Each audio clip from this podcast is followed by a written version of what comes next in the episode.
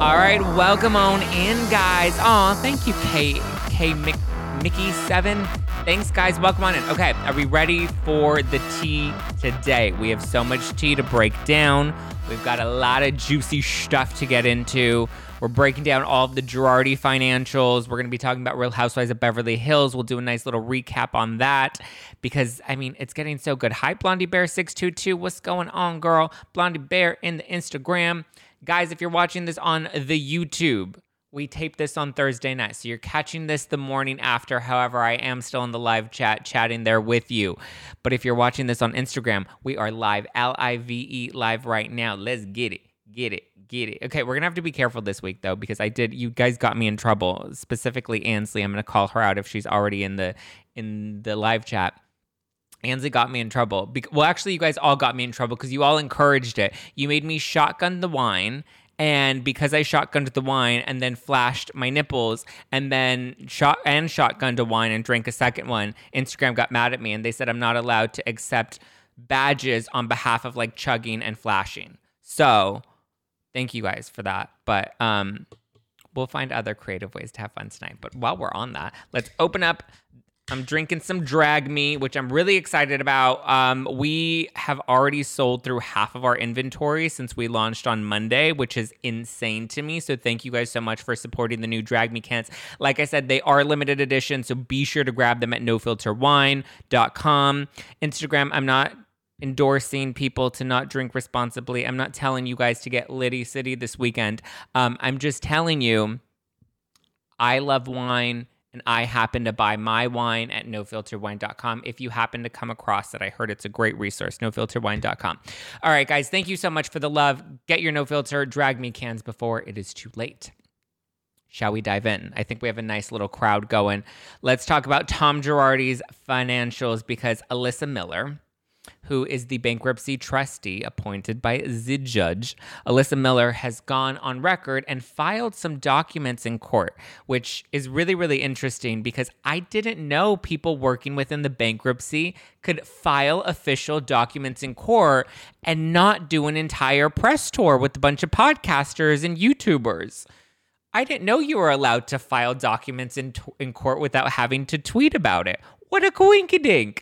Good for you, Elissa Miller. If you haven't heard of Elissa Miller, she is carrying the heavy loading on the bankruptcy case against Tom Girardi. Oh, she's handling all the bankruptcy and the lawsuits and all that stuff. So she was appointed by the judge to do the to lead the investigation. It's interesting. I haven't seen her on Twitter lately, though. I wonder if that's you know that's a very interesting choice for somebody that is working on such a big case to not be on Twitter.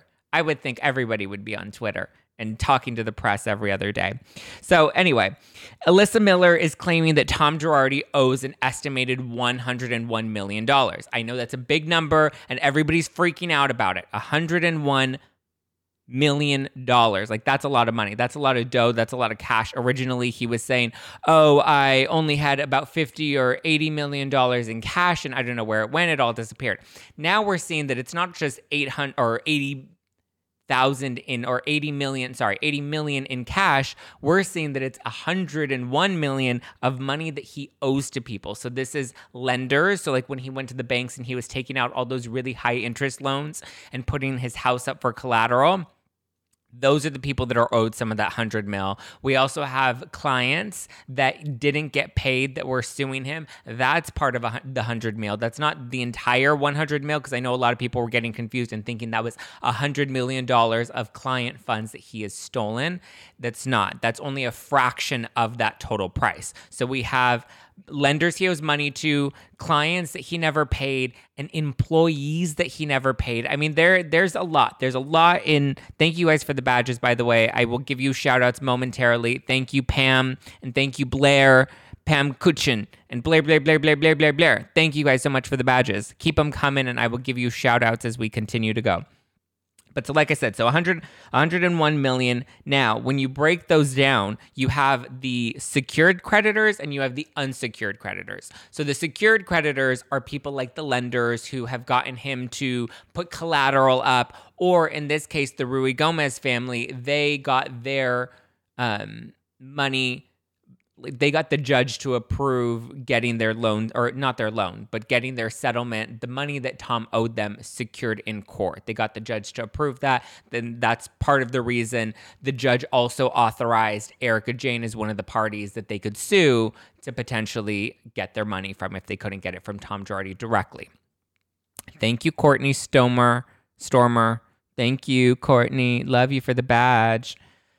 Now 49 million of that 101 million is for secured creditors. Those are likely going to be the banks because the banks are the ones that make sure you put up some sort of collateral to make sure that if you don't pay your loan back, they can take something from you, be it property, you know, like people put up their cars for collateral, people, um, put up their homes for collateral, which in the case Tom Girardi did, except he took out multiple loans on the same house, which is where things are going to get messy because now we're going to see well if all if more than one lender is entitled to his house as collateral, then which lender ends up getting it. It's all very messy, messy, and Tom Girardi was very conscious and intentional with how he went about all of this. 51 million though is an unsecured creditors, meaning people that didn't have any sort of bond, i.e., the victims. So the victims likely didn't have, aside from the Ruigomez family, the victims didn't have any sort of secure attachment to the settlement money. Um, at least not in the court of law, other than kind of just taking his word and trusting him. I mean, I'll be curious. I'm trying to get a bankruptcy attorney on my podcast. That way they can get more into the legalities of it.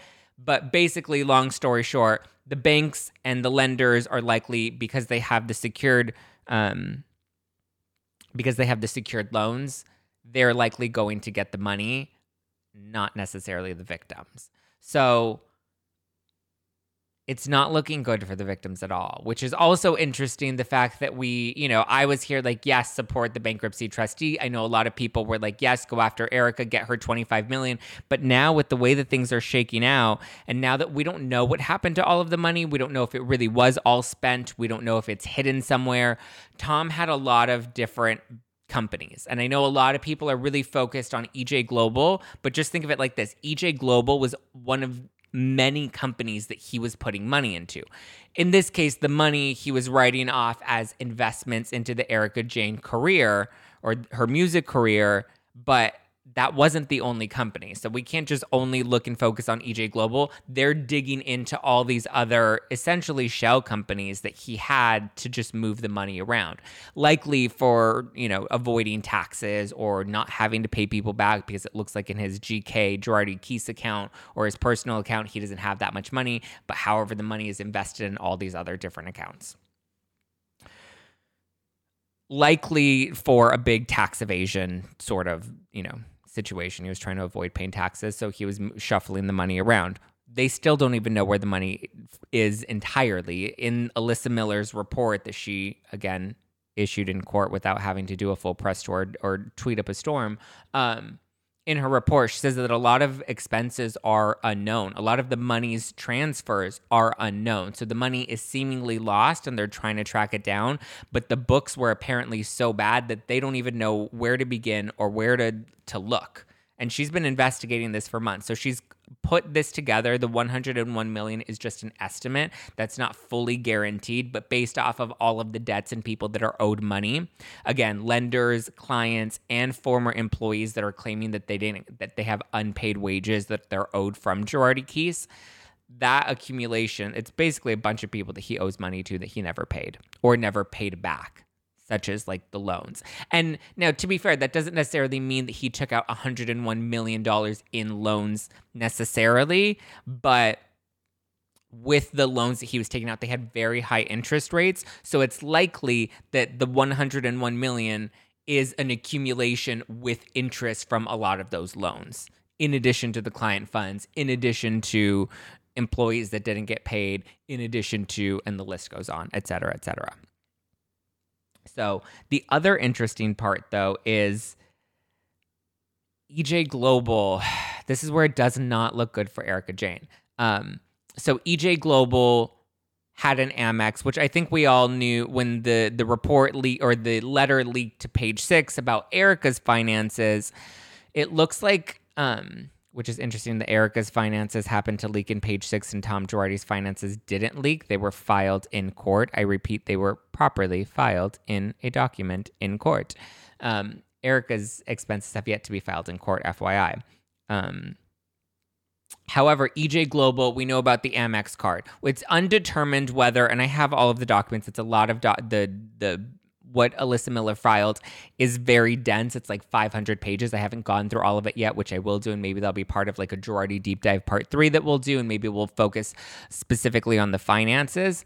Um, however, EJ Global had the Amex, and it's uncertain whether that's a personal Amex, a Girardi Keese Amex, an EJ Global Amex.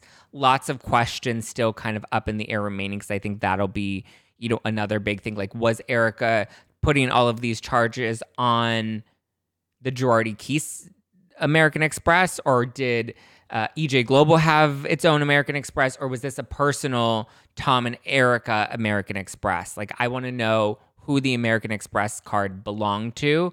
And so this also goes to show that, you know, a lot the a lot of the confusion was that Tom made a 20 million or 25 million dollar transfer directly into Erica's EJ Global account. That's not the case she charged, she racked up a bunch of Amex bills, and Girardi Keese was paying for those Amex bills. So this is where you'll see that Ronald Richards a few weeks ago, um, or maybe it was last week, but was tweeting about value received. EJ Global um, had value received, and it wasn't necessarily direct loan transfers to EJ Global's bank accounts. We're now seeing that, value was in expen- glam expenses, production expenses, and paying for whatever Amex was funding the EJ Global brand or Erika Jayne music career.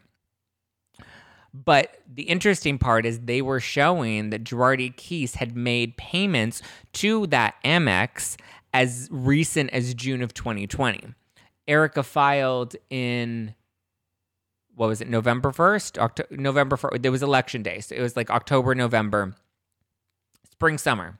That's a little Atlanta joke. Um, so October November is when Erica left and filed for divorce but Tom was still paying for her Amex up until June from what we've seen so far did she get cut off from from Tom? Did she stop asking him to pay her bills? Did she stop racking up American Express? Like was the plan to leave him did that start over the summer in like June, July? And over the next couple of months is when she was kind of planning her exit from him and building her bank. Like I don't know, these are all big questions that have yet to actually be determined. But as of right now, Amex bills were being paid to EJ Global as recent as June of 2020 based off of Elissa Miller's report.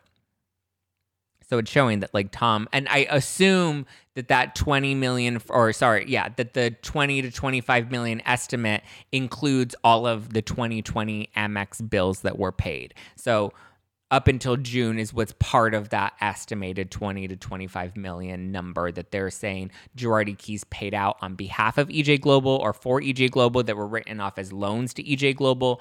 So we'll see. But I mean, it's really bad that Girardi Keese, the business, even though it wasn't really a business, um, it was like a weird, like limited partnership, but it wasn't. I don't know. It was weird.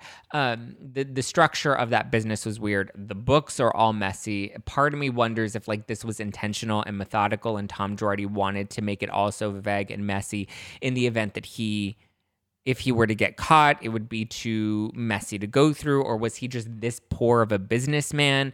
Like maybe he's really sharp in court and really good at, you know, working the law, but when it came to when it came to actually running the business side of things, maybe that wasn't his strength. Maybe that was Keese's strength. Who well actually no, because he's been doing this since the nineties. So I don't know. I don't know. I don't know don't know. But yeah, yeah, I I agree with you, Chris Ochoa. Um, Chris O'Shea, sorry, seven nine seven. I agree. I think it may have been intentional. Okay. Tom Girardi was also spotted at a assisted living facility. Now, people on Twitter and the news and a lot of um, social media accounts on social media on Instagram, sorry, were reporting that Tom Girardi had moved into an assisted living facility. He hasn't officially moved in. Um, I know one person in particular on Twitter was accusing him of, of fake moving in because he didn't have any bags. But it's unclear as to why Tom Girardi was even at the assisted living facility, whether he was moving in. I mean, it doesn't look like he was moving in. There also hasn't been any paperwork filed in court for a move or a change of address. I don't believe the Pasadena mansion has been sold yet. So I could be wrong. Maybe I'm missing a detail. Maybe it was sold recently, but I don't believe it was. I know his law offices here in downtown, those were sold, but I believe the Pasadena mansion he's still living in because that's still yet to be sold. And the judge allowed him to live there until the sale was official. So he was seen at it's called the Belmont Village Senior Living Facility. It's in Burbank, so it's here in Los Angeles well, I guess Burbank isn't too far from Pasadena, so that kind of makes sense. He wasn't going to go to like you know the the West Side or West Hollywood or anything. But yeah, Tom Girardi was spotted there. Again, it's uncertain whether it does look like it was a stage paparazzi shoot though. Like I know we've had moments of Erica where though where her photos look staged as well. I mean, we're starting to see her a lot more often. That I don't know if it really is staged or now it's at the point where people are following her so much. I think some of it may have been staged at the beginning. As they as photos continue to come out, I'm sure some of them will continue to be staged, but it's looking like we may be getting a combination and paparazzi are now just always outside her house, always hoping to get a shot that they can sell to the to the press. Even though I don't know paparazzi even really make money anymore. I guess suing people but yeah, so we don't know. It, this does look staged though. I, maybe he saw that the black eye photos like did something for him, maybe earned him some sympathy or got people to really believe that he has Alzheimer's and dementia. Maybe this is part of the act, only because it was just strange that they happened to catch him in Burbank at an assisted living facility. And again, we don't know why he was there. It could have been a tour. He could have been visiting a friend. Maybe he was trying to pay off a former client. I don't fucking know. He was doing something there. Gar- Garcelle speaks facts. Why are we talking about Garcelle? Um, drag me, Monique. I believe Girardi intentionally created the mess, only it's not looking pretty, pun intended. Yeah, it's not a pretty mess anymore. Mm. So, yeah. Thoughts, feelings, vibes, questions. Let's go through some of your your stuff before we dive into Beverly Hills. We'll talk about Beverly Hills. We'll talk about Dorit and Sutton and Erica and Garcelle. Lord knows everybody has a lot of feelings about them. We'll get into them shortly, but I want to hear what you guys think about the Tom Girardi financials. I'll probably do a deeper dive, like as an official podcast episode and not an Instagram live, once I'm able to go through all of the documents and I want to have a lawyer on my show. Similar to how when I did Girardi Deep Dive Part 2 and I had it followed up with Emily D. Baker, I think that's what I'll do again, maybe for a financial deep dive into Erica's expenses and Tom's expenses and really explaining all of that and have a bankruptcy lawyer that's here in Los Angeles and hopefully wasn't ripping off clients that can come on the show and, and explain things. Because I like credible lawyers. I like lawyers that, you know, are smart and know what they're doing and don't, you know, tweet for a living. Okay, Erica's earrings. Okay, we're gonna talk about Beverly Hills after. Now I want to know what you guys. How much did the law office offices sell for? Did they tell that? I believe. Don't quote me on this, but my brain, my freshly bleached brain, wants to say like nine million or in that ballpark range. I think it was about nine million. Oh, so here's the other interesting thing, which I forgot to bring up as well, is taking on the other cases. So Right now, they're liquidating Tom's assets. They're selling everything at Girardi Keese, everything down to his ice chests, his coolers, his staplers, his outdated computers, the fax machines. They're liquidating every single asset that Tom Girardi has from Girardi Keese and his personal assets as well.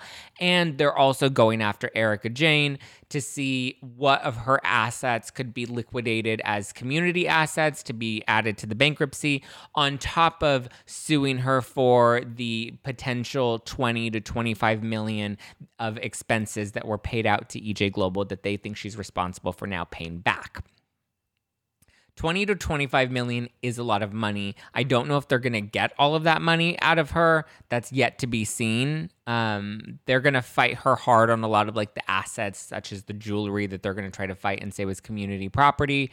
We'll see how that all shakes out. I would imagine she's going to try to hold on as much as she can until the very end when she has. She's going to have to give up assets and she's going to have to pay out in the end. Like that's just regardless. It's looking really bad though because she's also probably going to have to pay a shit ton of money in taxes as well. So I'm pretty sure the legal strategy is just let's hold on to as much as we can for as long as we can and see what we're going to end up having to pay out to the IRS, what we're going to have to pay out in community property, and what we're going to have to pay out in cash back to Girardi Keese for these alleged loans or inappropriate transfers that weren't actual business expenses for Girardi Keese. They were Tom Girardi using them personally. We'll see what ends up happening there. But the other interesting part, which I found out seems to be one of the most lucrative assets that Tom Girardi has, are some of the cases that have yet to be settled from Girardi Keese. I didn't even realize these cases were still a thing. Also, to be fair, as where they're liquidating all of Tom Girardi's assets and trying to get money out of Erica, everyone's thinking, which was my impression up until very recently, everyone's thinking that they're getting that money. So let's not even pay attention to the assets, but let's focus on Erica's money. Everybody thinks that they're pulling that 20 to 25 million away from Erica to give back to the victims. That's not what's actually happening. They're pulling out that money to pay off the lenders that Tom Girardi is uh, took money from, like the banks that he went and took money out for his business. That's who that money is going to be paid, which is also just as fucked up because everyone thinks that this is all helping the victims at the end of the day. But this is the part that pisses me off. It's not helping the victims at the end of the day. The bankruptcy gets a cut. Ronald Richards gets a cut, Elissa Miller gets a cut. Like all of them, they get to take their cut, and then from whatever's left over, that then goes to pay off the people with the secure the secured creditors, such as the the lenders and the banks, because they're a lot smarter and a lot a lot savvier than the victims. And we also see that there was no reason for the victims, aside for the the Ruigomez family, that really took Tom to court to get their money and like really fought hard for years to try and get their money from Tom. A lot of the other victims were way behind and they weren't as savvy. They didn't get the judge to secure any of this. Like, it's not looking good for the victims at all. It's just not. Aside from the Ruigomez family, who, like in The Housewife and the Hustler, the Hulu documentary, they said that they were at the front of the line. Yes, The Housewife and the Hustler was correct. The Ruigomez is at the front of the line, but it's only because they were able to turn to go to go from unsecured to becoming a secured creditor. Where Tom Girardi, you know, I believe there were assets of his that the judge like bonded to their settlement money. Wow, good distinction of where the money pulled is going. So sad for the victims. It is so sad for the victims. It really is. That's why I'm like, you know, everyone wants to, you know, they're like, yeah, sell off his law offices and sell his home and throw him out of his house and burn Eric at the stake and take all her money. But it's like that money isn't even going to the victims. Yes, and some of the 11 million should be there 11 million of that money should be going to the Ruigomez family. And now that the law offices have sold and we have a few million that have already come into the bankruptcy, and now that the auctions are closed from Girardi Keese, that can go into that's gone into the pot. I want to know where that's at, where it sits, when people are going to start getting paid out. I know they're starting to settle a lot of those cases and lawsuits. So we'll see. But it looks like some of that is going to start to be paid. I would assume Ruigomez would be getting paid very soon. Um, but so okay, like I was saying, one of the biggest assets was the cases that Tom Girardi was cur- or Girardi Keese was currently representing. Um, one of them being there's a Porter Ranch gas leak lawsuit that they were currently representing. There was also the NFL lawsuit. So if you remember a couple months ago, Erica's legal team was fighting to keep those Girardi Keese cases at Girardi Keese so that the money could come in, go to the bankruptcy, and then help pay off the people that are owed money. That was Erica's legal team saying, you know, this NFL lawsuit looks like it's really going to be lucrative for the bankruptcy. We shouldn't pass this off on or share it with another law firm. Girardi Keese should keep it, continue to finish that case out, get that settlement money, and then that settlement money can be used to be broken up because that's at least money that has yet to come in versus um, taking time to auction off his items or going after Erica's assets who knows if she even has 20 to 25 million in the bank or it's going to take her years to pay that back. Again, this was not a one-time transfer. This is an accumulation of expenses that Girardi Key spent on Erika Jayne's music career over the past 12 years.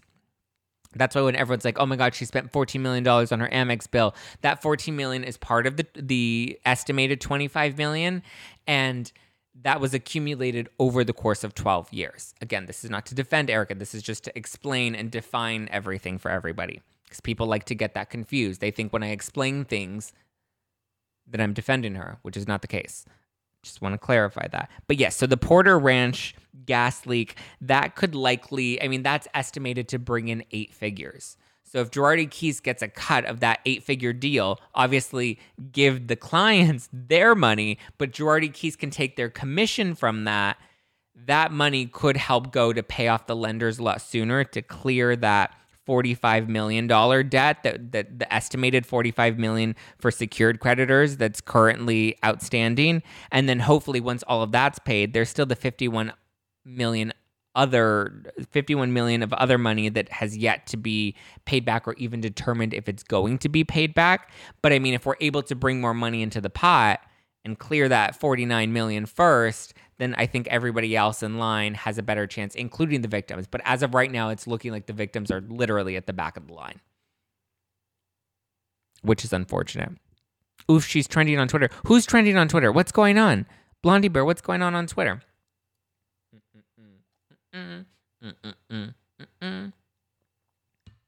Guys, what's happening on Twitter? Um, Teresa, I think she knew zero. I think she's been living on paper for years pre Erica. Who? I think eh, she knew zero. I think she's been living for years pre Erica, Eric pre Erika Jayne. clarify that statement for me, Teresa. Also, if you guys have questions, put them in the little question. There's a little question mark in a little bubble. Put your questions in there. I'll go through those at the end of the podcast when we do, or at the end of the live when we do Q and A. How can the company still work these cases? Does anyone still work there? I mean, it was still a running law firm as of last year. So I'm pretty sure it's on hold. I don't know how many employees are left or how many lawyers are still working it, but like the lawyers still make their money from representing those cases. And if this Porter Ranch case can bring in eight figures, then I'm pretty sure, you know, Girardi Keese. And that's one of, and then there's also the NFL case. Like there are multiple cases that are still outstanding. But what it looks like is happening is Elissa Miller is trying to split, is trying to share those cases with other law firms to have them go out, represent them, and then Girardi Keese gets a sliver of or a cut of that commission. So I would assume how it works, and don't quote me on this. This is just kind of what I'm assuming or deducing it to is she would pass the lawsuit on to, you know, Joe Clark's law firm down the street. Joe or the total commission would be about 40% and then that would be divided. If it were 50-50 it would be like 20% to joe clark and 20% to Girardi Keese or maybe it's you know 30 and 10 i don't know how it's actually divided. However that's what it looks like right now she's passing elissa miller is passing those cases off to other law firms that have the bandwidth and ability to even represent them um, and then you know bring in that money. But Girardi Keese would get less of a cut. This is why Erica's legal team was saying, "Oh, well, that shouldn't happen. That way, Girardi Keese can get the full cut." I don't know why the bankruptcy didn't want to take it. Maybe it was just too much to take on, and they were like, "We can't handle all these cases." So, if at least if we shared the load, at least if we share the load, we're able to get something out of them. Erika's legal team did eventually drop their request to keep that NFL case, and to, they were just like, you know what, let the trustee do its job. I think that was probably another legal st- strategy, considering how the how upset the judge got when Erica's legal team kept trying to file for Ronald Richards to be removed from the investigation, and the judge seemed to be getting a little irritated that she was trying to push that, but. So it looks like they, at this point, her legal team may be like, we need to pick and choose our battles. Gossip in a glass. How embarrassing to spend 25 million on your career and still fail. Uh, I'm well, yeah, I mean her music career failed, but she did eventually become famous. I don't know if that was her goal or I don't know what her goal at starting EJ Global ever was. It seemed like a vanity project from the beginning, but um I mean maybe she got what she wanted, which was to be famous, and now she's not only famous but infamous. The Casper Obscura. Has there been an official dementia diagnosis? Yes and no. Um, there has been a diagnosis, I believe. However, I don't think that I think they the bankruptcy was trying to challenge that and there has to be like an actual formal investigation to see if that's actually real. I don't know if they're still considering that, but it's where we stand right now. Emily, he refinanced that house many times. I work in mortgage and pull Alexis Alexi Nex LexisNexis on him and refed to the hit. To the hilt? Ref to the hilt? I don't know what that comment means, Emily, but I think you know what you're talking about. Um, if you do know about refinancing houses. Yes, he did take out many loans. My boy Ollie, they would have to prove a diagnosis for conservatorship. Yes, that's why I believe that there was a diagnosis, but like I said, I believe the tr- the bankruptcy trustee was trying to challenge that. I don't know if they are still trying to challenge that. Refinance, refinance, refinance. Why is everybody talking about refinance? Why is everybody saying refinanced? Who re- Tom refinanced? He took loans out on the house and refinanced the house and was taking out a lot of money against the house. And so when that's the other thing is everyone keeps saying, well, oh, well, Erika was signing documents she had to have known. She signed one document, possibly two documents, and those two documents really just were saying, I understand that my husband is taking out a loan and that you are a lender and you need money and if Tom doesn't pay you back, I understand that you know you're entitled to this money. It was really just her being like, yeah, I and I know he's he's taking out a loan, which people take out loans all the time. People refinance their houses all the time. Um, so it's not fully doesn't necessarily she wasn't signing Girardi Keese like paperwork. She was as his wife. As it was a personal document that wasn't notarized, but as his wife, she was signing that paper. Watching you from the land down under. Yes, Isabella. Get it. I love my Aussies. Mm-mm-mm. Mm. Mm.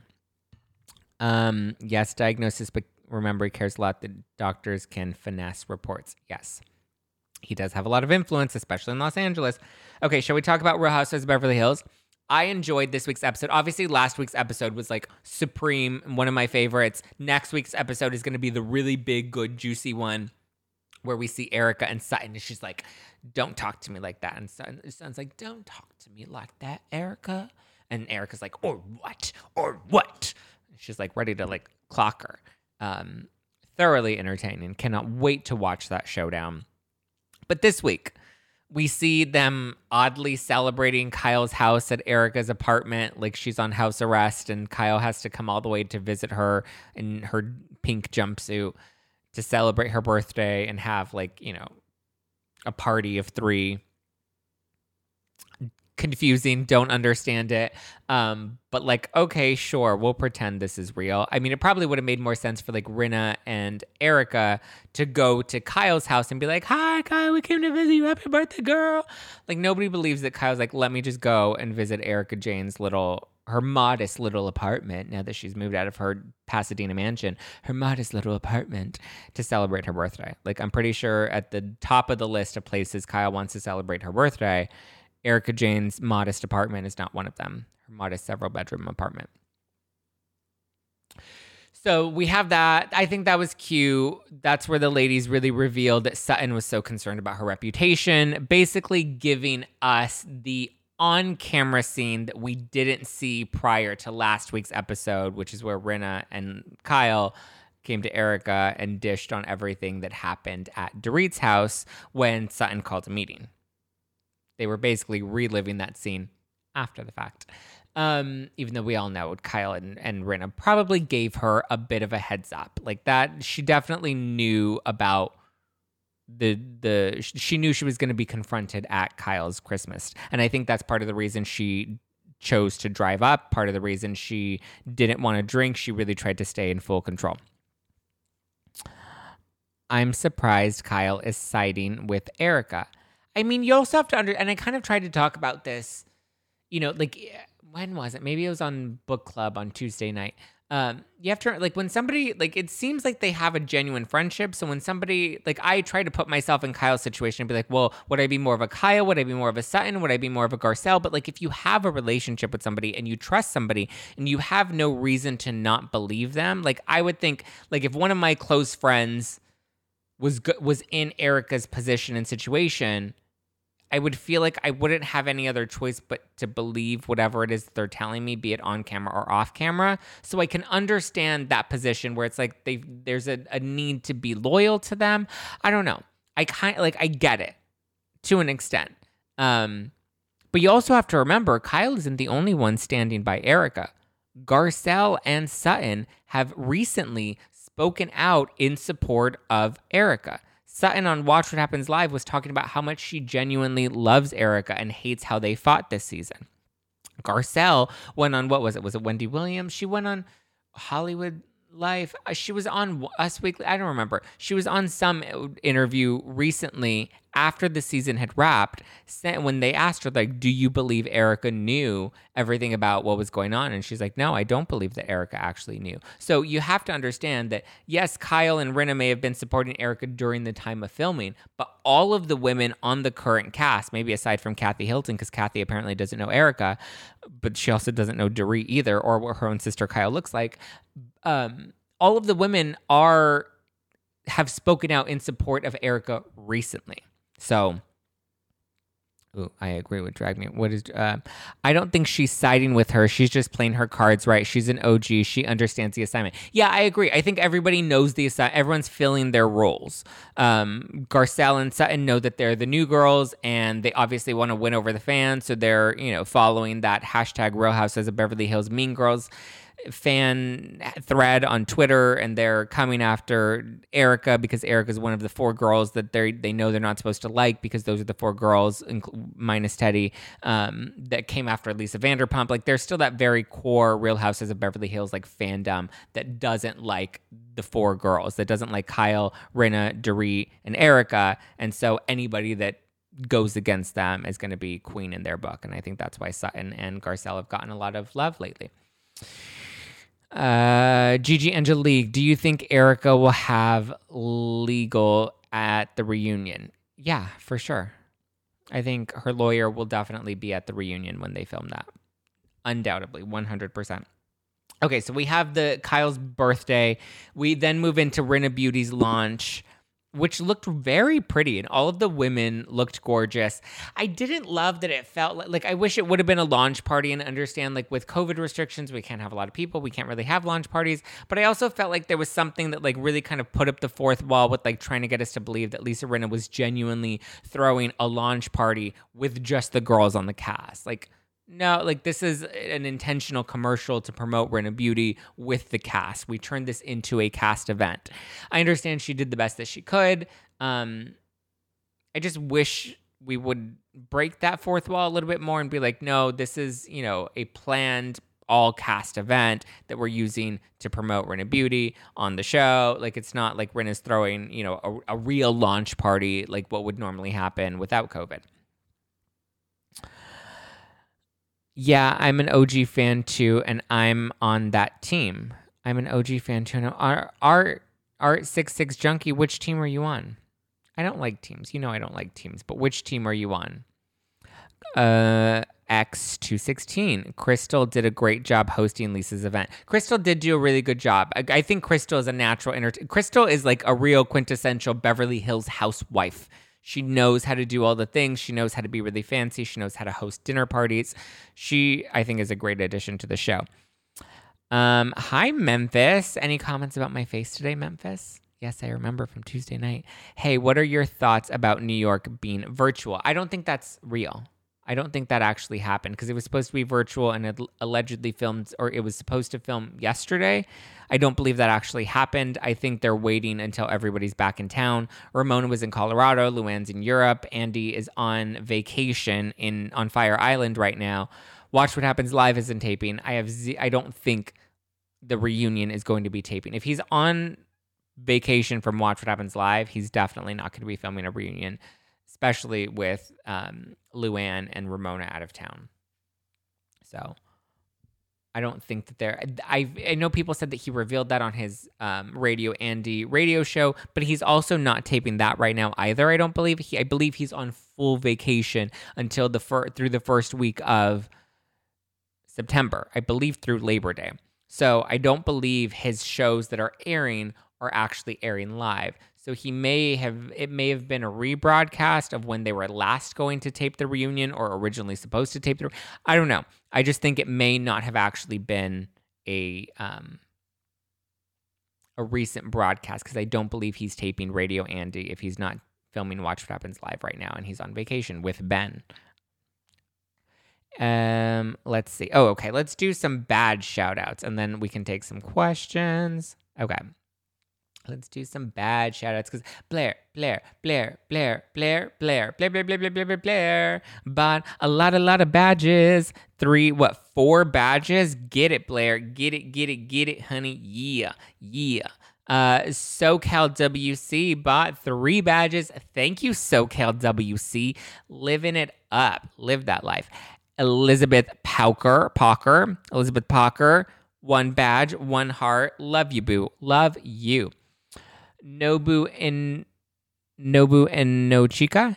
No No Bueno Chica. No Bueno Chica. Okay. I like when I have to pronounce these things because I feel like I'm in a foreign language class. No Bueno Chica bought three, three, three badges. Yeah. Yeah. Get it? No Bueno Chica. Yeah. Teresa Ross. Wow, Teresa Ross, two badges. Thank you. Courtney Stormer, thank you for the badge. Pam, Thank you for the badge. Thank you guys. Love you guys. Appreciate you guys. Shall we? Ooh, wait. Did we get? Ooh, Crystal. Hey, Crystal. Crystal coming in hot with three badges. Drag Me Monique coming in with two badges. Drag Me Monique is going to be on the podcast on Monday, by the way, guys. So stay tuned. We're taping it this weekend and she's going to be on the podcast this Monday and she's going to have a lot of hot takes for us. I already know it. Okay, so we get to Rinna Beauty launch party. Cute, fun, sexy. I think everybody looked great. The lighting was gorgeous. The scenery was gorgeous. Like everything looked fucking incredible. Crystal, hey girl, your Liddy City tank top is going to be coming to you soon. Crystal was in our. Can we talk about Kathy's TV dinners? Yes, we can. Okay, we can talk about Kathy's. But that was at the end of the episode. So yes, we will talk about Kathy's TV dinners.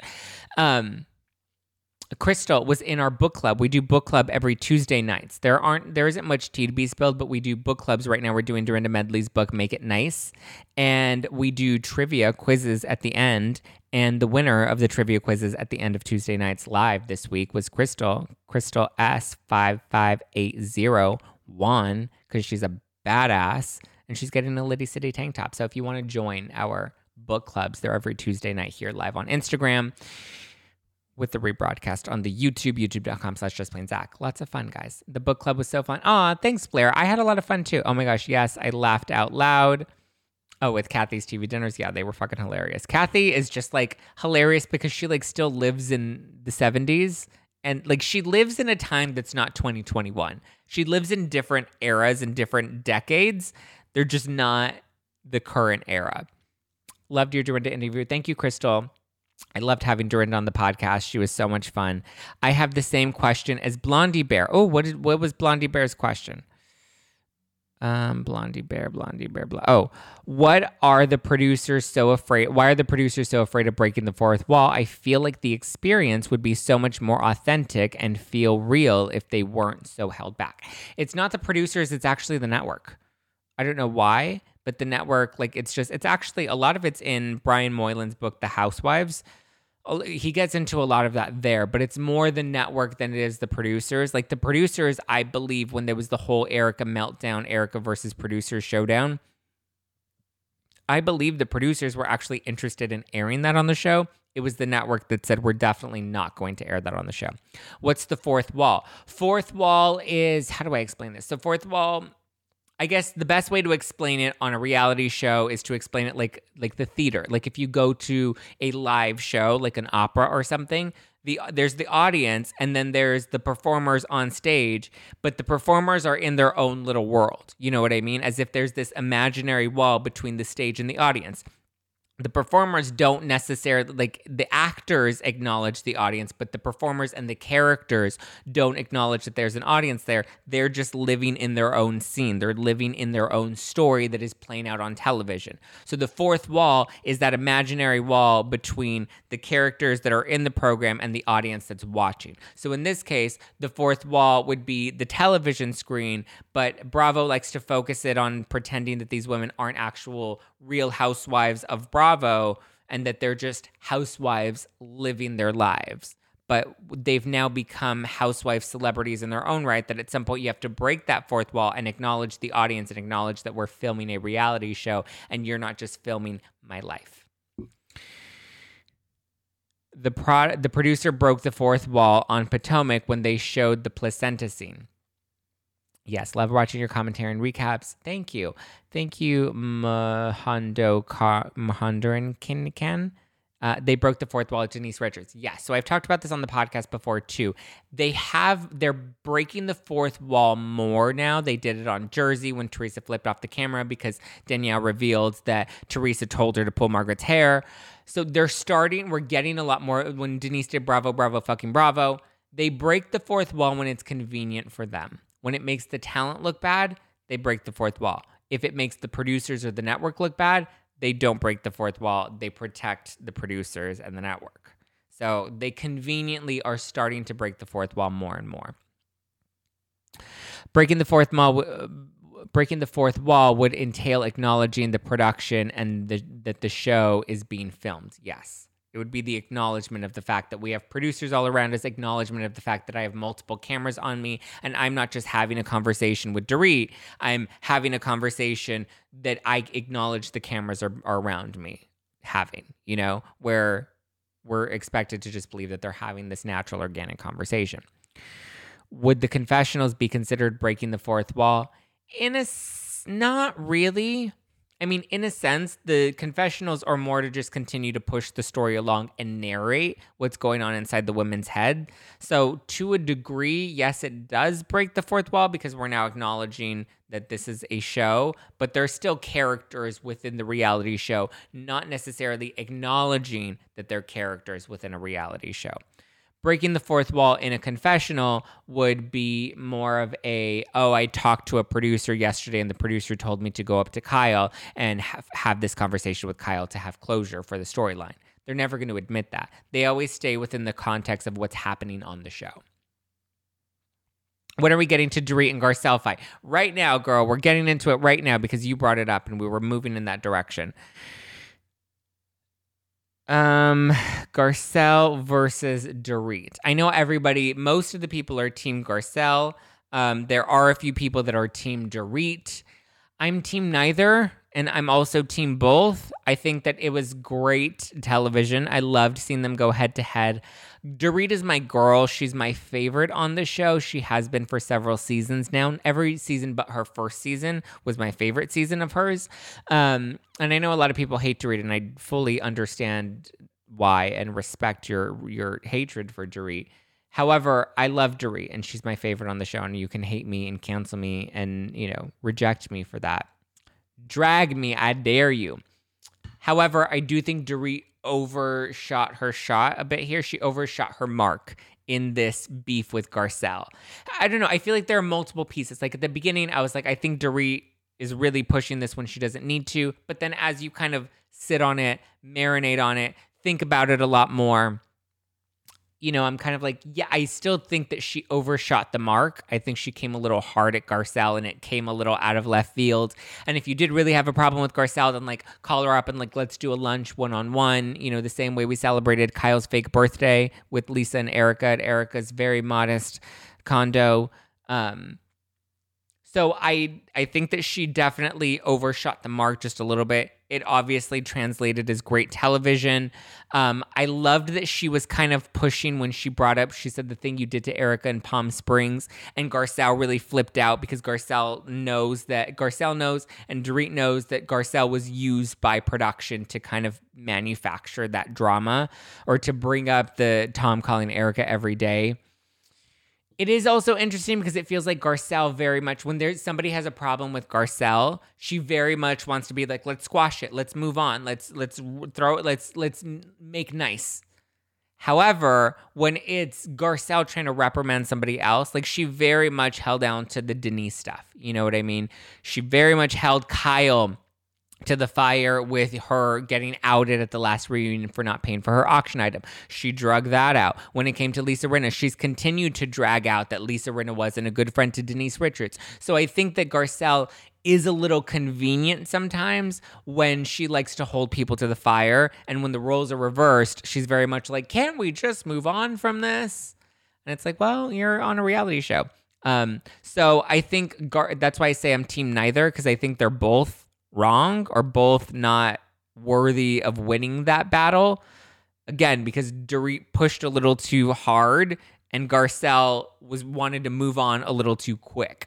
And she has been very passive aggressive. Like I loved Garcelle at the beginning when she was really shady in her like confessionals, and I was like, yes, I love me some Garcelle this season. She's bringing the heat.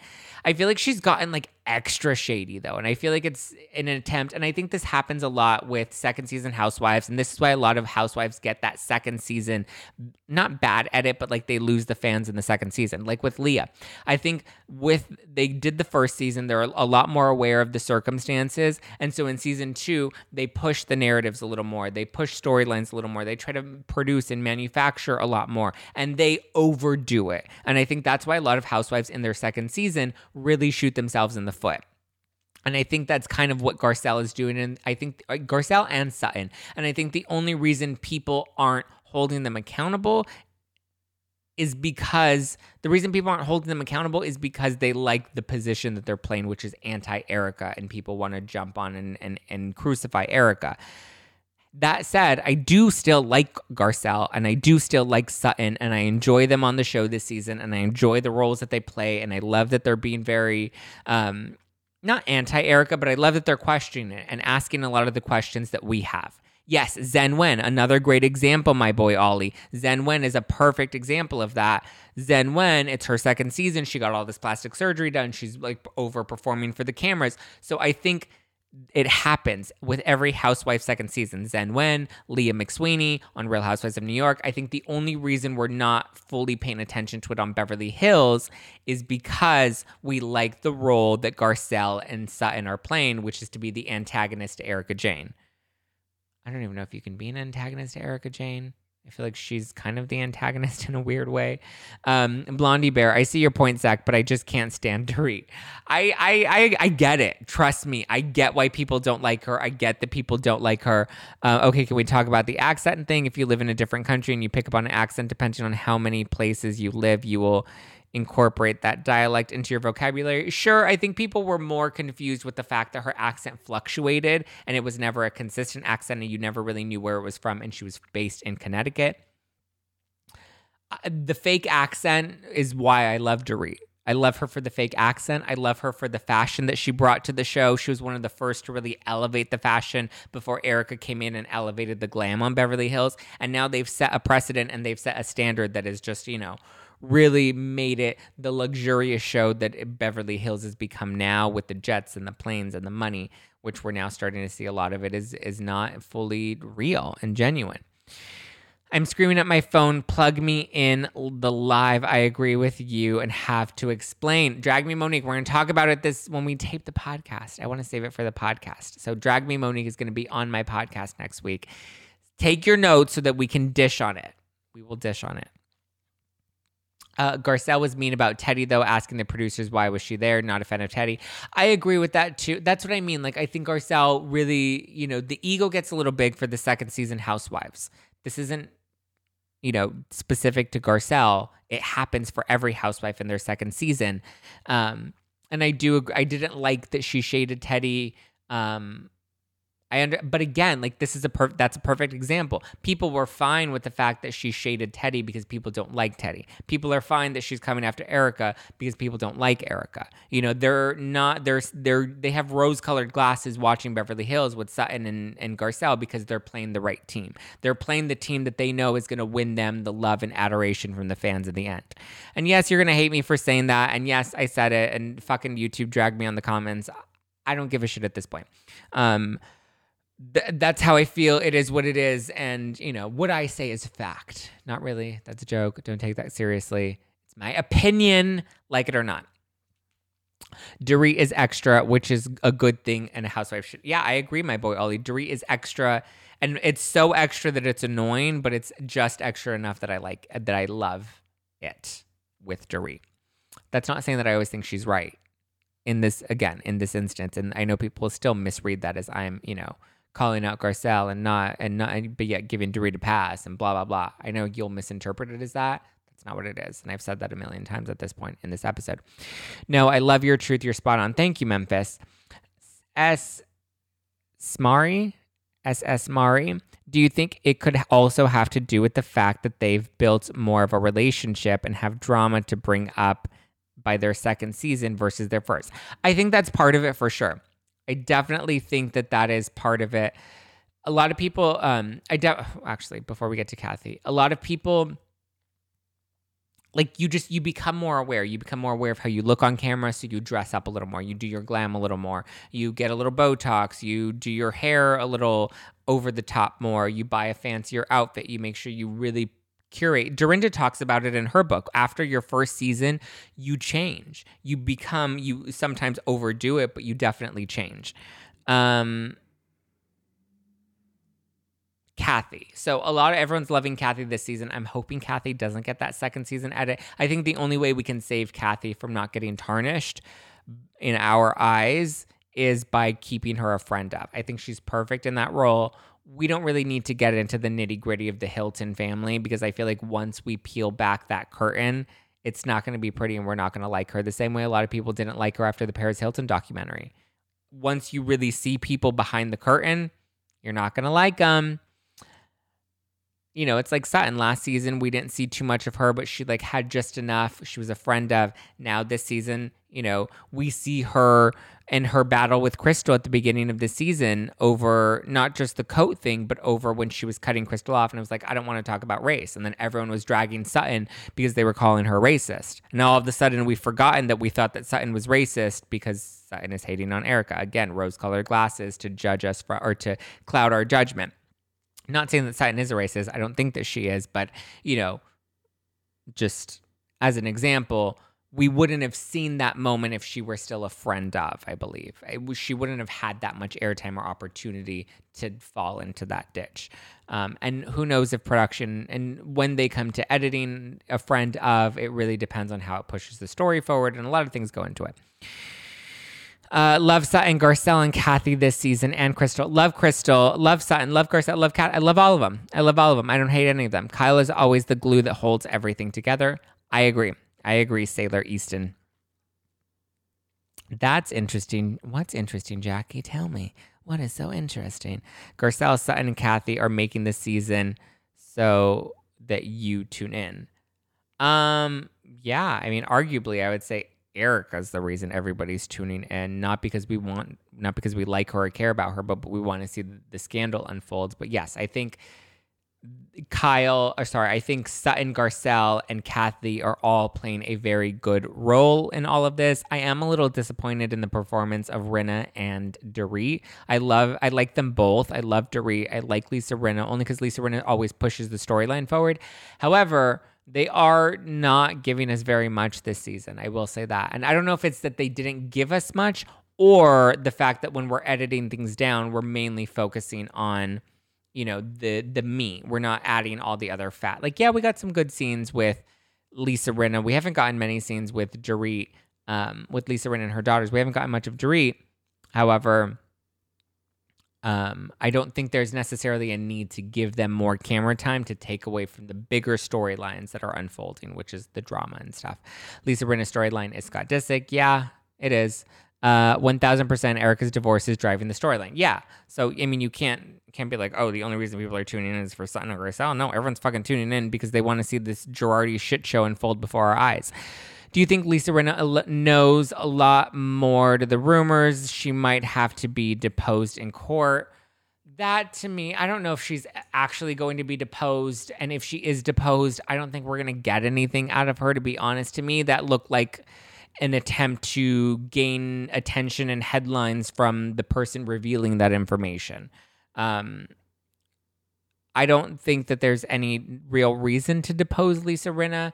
Like, what's the grounds behind it that she said that she supports Erica on the show? That's a public declaration of supporting your friend. That's not necessarily an admission to knowing inner workings of whatever was going on within Erica's marriage necessarily. So I don't think there's a reason to depose Lisa Rinna. I think it was that was more of a way to make it look like I'm doing something and I'm investigating Lisa Rinna because I want you to look at how important I am and how much I'm doing things. That's another person that I think is watching Twitter and seeing that people don't like Lisa Rinna. And so for attention, let's go after Lisa Rinna because I know I'll gain a lot of supporters by going after the one person everybody hates. Um deposing Rinna doesn't. Okay, thank you, Emily D. Baker, an actual lawyer that is clarifying. Deposing Rinna doesn't actually help if Erika Jayne had money from Tom's law. Doesn't help with if doesn't help if Erika Jayne had money from Tom's law firm. I don't think deposing Lisa Rinna helps in any of this, to be honest. But thank you, Emily D. Baker, for clarifying that. I don't think it, other than getting fans all riled up, I don't think it does anything, to be honest. Emily D. Baker also said that Rinna's lawyers can say no to being deposed. Um, Emily D. Baker would know more than I would, so I'm going to trust that, Blondie Bear. Yes, thoughts on Erika's drink choice. Oh, come on, guys. Like, we can't pick these things apart. Like, that was Sorry, I was drinking on stream, so my texting is messy. That's okay. Were you drinking no filter wine? Do I need to restock you? I'm going to send you some. I have to send you some drag me cans, Emily, because it's purple and your hair's purple and you love purple. Um, I think the drink of choice was directed towards her friend, not towards her circumstances. I don't think either. Like, why the fuck do we care about like here's the thing when you go to a party like crystal lawn trust me i've had i've hosted a lot of these parties. You put like three signature drinks on the menu. You name them something cute cheeky and fun. Um, and you do that because you don't want people calling out a bunch of drinks. You want to make it easier on the bartender so that they all make three standard drinks. It's not that deep guys. It's not it's not that deep guys i promise um, okay, my phone is at 6%, so we do have to wrap this very, very quickly. Have you heard anything about Erika coming out with a new boo?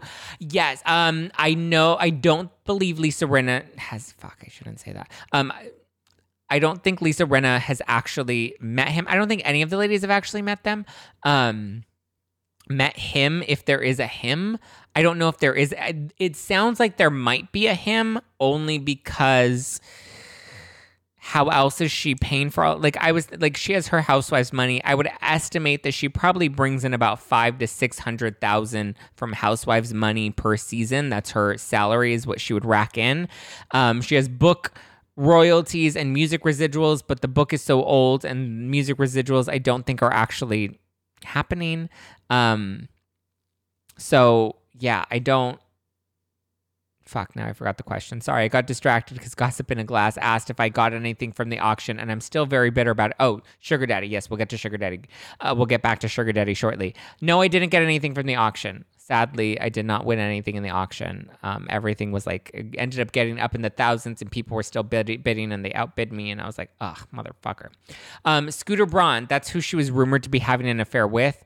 I don't know if she's still, if that is still happening. Um, she did seemingly confirm that in her book and on Beverly Hills on an episode a couple weeks ago when she said that she hadn't talked to Scooter in a few years. Um, and in her book, she talks about being represented by a really big talent manager. So I assume that that was Scooter Braun and she had a previous relationship, whether or not they were cheating on their spouses with each other, possibly. Um, I don't know if he's still funding her life. I don't know if anyone, I don't know who would want to fund her life because of all of the debt that she's in.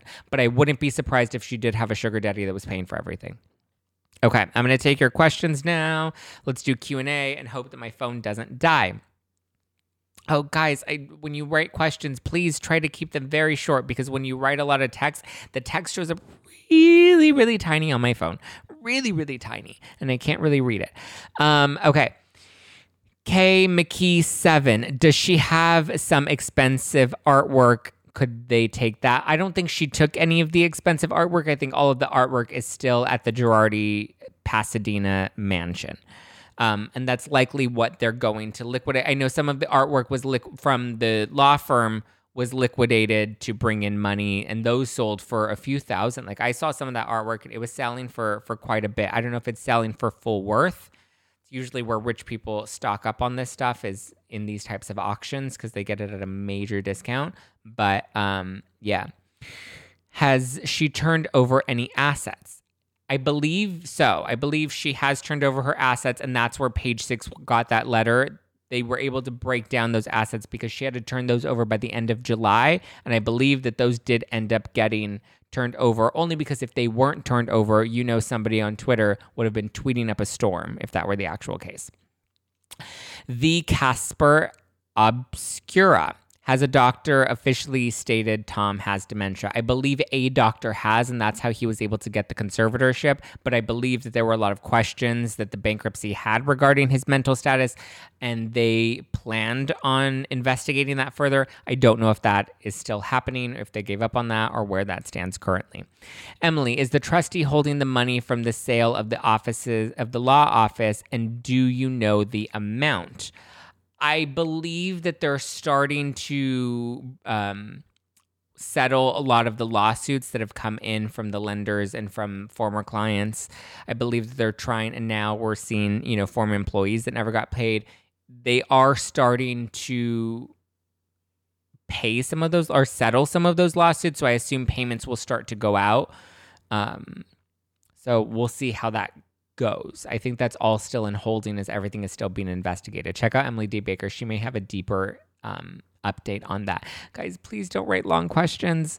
Please keep them very, very short because the the thing is about this big and then their text comes out really, really tiny. Um, has Lisa Rinna been deposed for what she said on the show that she won't use what Erika said on the show?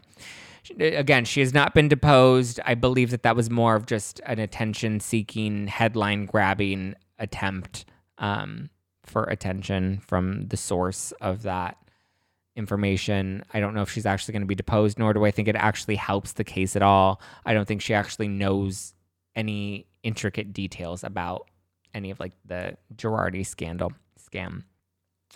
Chris Ochoa, do you think his partner Keese knew something was up? With the money going out. I'm pretty sure a lot of them are saying that they did. What was it? Keith Griffin said that you know he was suspicious about the finances. Uh, Tom's step or not, son-in-law. David Lira left allegedly because of a big blowout over finances. Um, so it's possible. What taxes would Erika owe? Um, if it c- turns out that Tom was funneling money into EJ Global to avoid paying taxes, she may have to pay, she may have back taxes to pay and possibly interest on top of that. Teresa, that Tom has been living on paper for years and he hasn't really had the cash. I think it was, oh, yes. Um, I think that that's a really big possibility that he was definitely as time went on and as he was taking out more loans, he was racking up a lot of debt and it just kind of really continued to build and get out of control for him in recent years. But he's been scheming people for about three decades now. So he's known what he's been doing and he's been like, this has been going on for a very long time where he wasn't paying back clients. I believe it was more recently that he was taking out a lot more of these big loans. So definitely doesn't seem like he was living on cash. It seems like he was definitely living. I mean, a lot of people originally I thought it was more of the um, rob Peter to pay Paul, but it looks like uh, it was a lot deeper than that. Okay, we're at 4% on my phone, so I have about two minutes left. Um, I was wondering if Keese was the person Sutton was referring to as he left 10 years ago. Oh, maybe. That's a good point. Maybe Keese was who Sutton was referring to. I don't know what Sutton was referring to though. Okay, let's see what other questions have come in from you guys. Blondie Bear, can you please get a dog and bring them on the podcast? Ah, possibly. It's hard. I live downtown and I just feel like downtown is not a really good place to have a dog. Space is a little limited. The streets, you know, it's just I don't know. I feel like you should have a yard if you have a dog. You should have a place that your dog can just like roam free. What do you RV? What does that mean, Jen Lee? What do I RV? What do I I don't I don't know what that question means. Sorry, girl. Jen Lee, what do you think of the way Erika is treating Sutton? I think it's a little bit of a game of phone tag where the women are telling her how much Sutton's worried about her reputation, and so she's kind of pissed that like it feels like Sutton's making it about herself. Um, so I understand like why she's kind of really bothered by Sutton. It seems to really intensify as Sutton seems to call her or seems to really question whether or not she believes all of Erika's stories. Um, why do I think she's treating her that way? I think she's treating her that way because one, Sutton is threatening her by questioning her threatening the ego i mean not like a direct threat but like threatening her ego. And she feels like she can take on sutton so she's not worried and that's why she's really like snapping at her.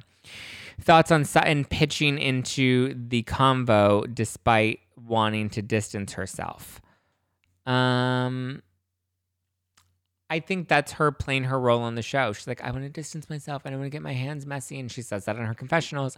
But then she knows that part of, you know, if she wants to keep that diamond, she has to get a little messy. And she's good at getting messy. Let's see. I think, oh, here we go. Can you, uh, no, is that all the questions that we have? Oh, here we go. Um, are other lawyers at the firm being sued? I don't believe so. I don't believe so don't believe any other lawyers are being sued. Love you, Zach. Love Thursdays. Thanks for sharing this crazy. Thanks for sharing my crazy misspelled questions. Of course. All right, guys. I do have to log off because my my phone is at 3%. So I do have to log off. Please support guys. These are we're uh, as of yesterday, we hit 44% of our full stock. So that's like within two days, we sold almost half of our stock of the limited edition Potomac cans. Please, I would love to, I would love to sell out, but I just, you know, am so grateful for the support and I'm so appreciative of everyone that's bought the original OG cans and that's buying the new Potomac cans. These are limited edition. They're only around for a limited amount of time. You can learn more at nofilterwine.com. I'm not encouraging you to buy because Instagram, I don't want Instagram to get mad at me. I'm not encouraging anybody to always drink responsibly. Yes. But thank you guys so much for the support. This really means a lot to me. New episodes of the podcast on Mondays. Book Club is live every Thursday nights on Instagram. Wednesday we have unfiltered interviews. Thursday we go live every uh, every Thursday night at 6:30 Eastern, 9:30 or sorry, 6:30 Pacific, 9:30 Eastern. I re-upload those onto YouTube and onto the podcast on Fridays. So you're just fully stocked on content all week. I love you guys. You can give me a follow personally at Just Plain Zack. Be sure to, if you are listening to this right now on the podcast, you can also watch full episodes at youtube.com slash Just Plain Zack. The experience is a lot of fun. I release the episodes as a live stream, so I'm in the live chat chatting with all of you guys. Are you going to be saving this live? Yes, it, the lives are always saved on the Instagram account, and the lives are always uploaded onto, or moving forward, they will all, the audio will be uploaded onto the podcast.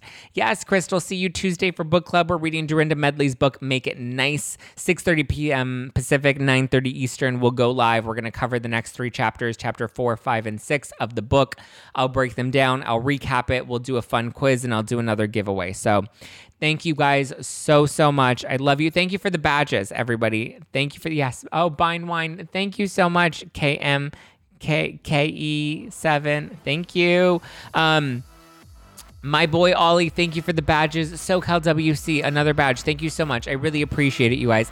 Thank you. I love you. I hope you have a wonderful weekend, and I will be here on Instagram responding to DMs. I lot of them come in. I try to respond to every single one of them, but please keep them coming because I really do appreciate your feedback.